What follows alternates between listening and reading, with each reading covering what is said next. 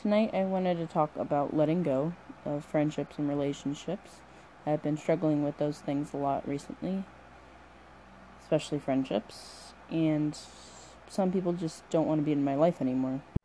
I completely respect that, but I don't always get the um, the closure that I need. Um, like recently, one of my now ex friends, they wanted all their stuff back, and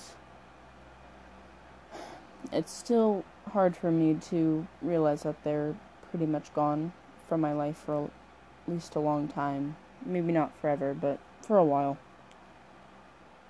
And they had someone else attached to them that I won't be seeing either, even though my boyfriend was friends with them too. Um, I'll be seeing them every now and then for certain reasons. But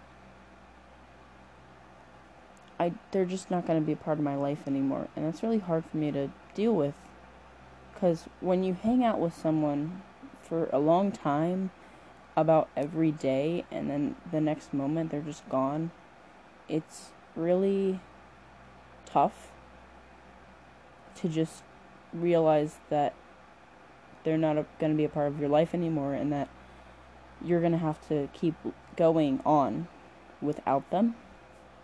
But I have had a lot of friends that have left and come back. Um, and I'm really thankful for that. I haven't been hanging out with those friends as much as I have newer friends, though. And that's okay. But, you know, this is my senior year, and I am graduating soon, and soon I won't be able to see anybody anymore after I go to college. And just thinking about the future makes me stressed, but that's that's an episode for another day. We're talking about the past and letting go. I had a friend from I think it was like second, maybe first grade to fifth grade that I was really close with.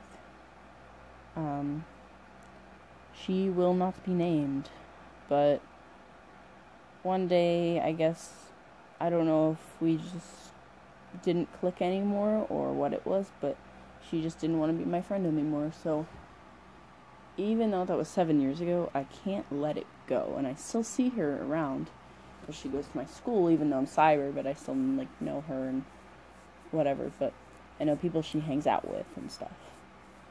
It's just I've lost so many friends over the years. And I just feel like maybe that's why, or like who I'm destined to be.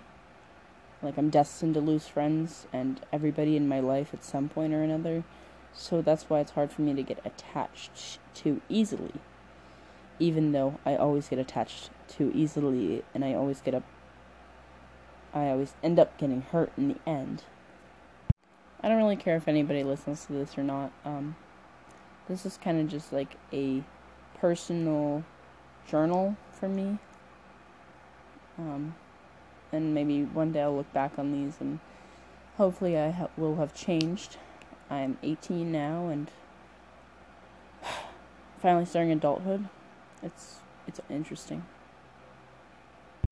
It's currently 3:01 in the morning and we love reflecting on the past, present, and future around this time. Um, maybe this podcast should be called Maddie's Late Night Talks or Late Night Talks with Maddie or the Late Late Podcast. I don't know. We'll see. I'm still deciding. And I know, Ava, you're going to listen to this. I hate you. Just kidding. No, I'm not kidding. It's fine.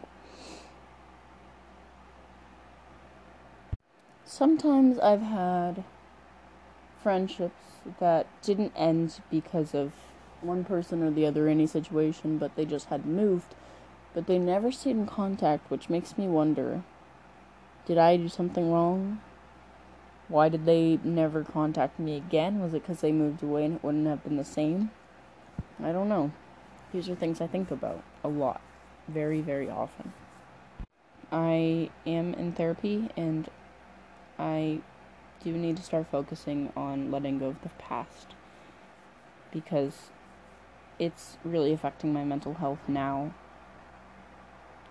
Like, when I think about all the people that hate me for one reason or another, either because of my boyfriend or my ex friends or my now friends or my family, anything, it just makes me self conscious.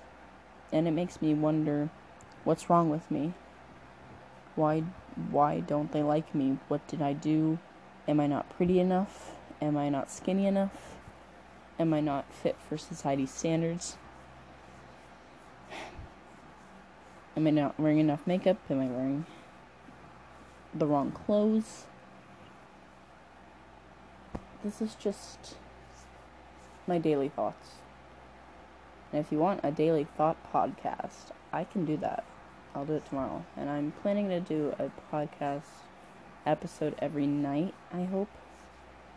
Just so that I can think and get my feelings out every night around this time. Even though, oh, yesterday it was around 5 a.m. This is only 3 a.m. because I'm planning to call my boyfriend and then go to bed. Hopefully, tomorrow will be a better day than today was. I mean, it wasn't too bad, but it wasn't great either.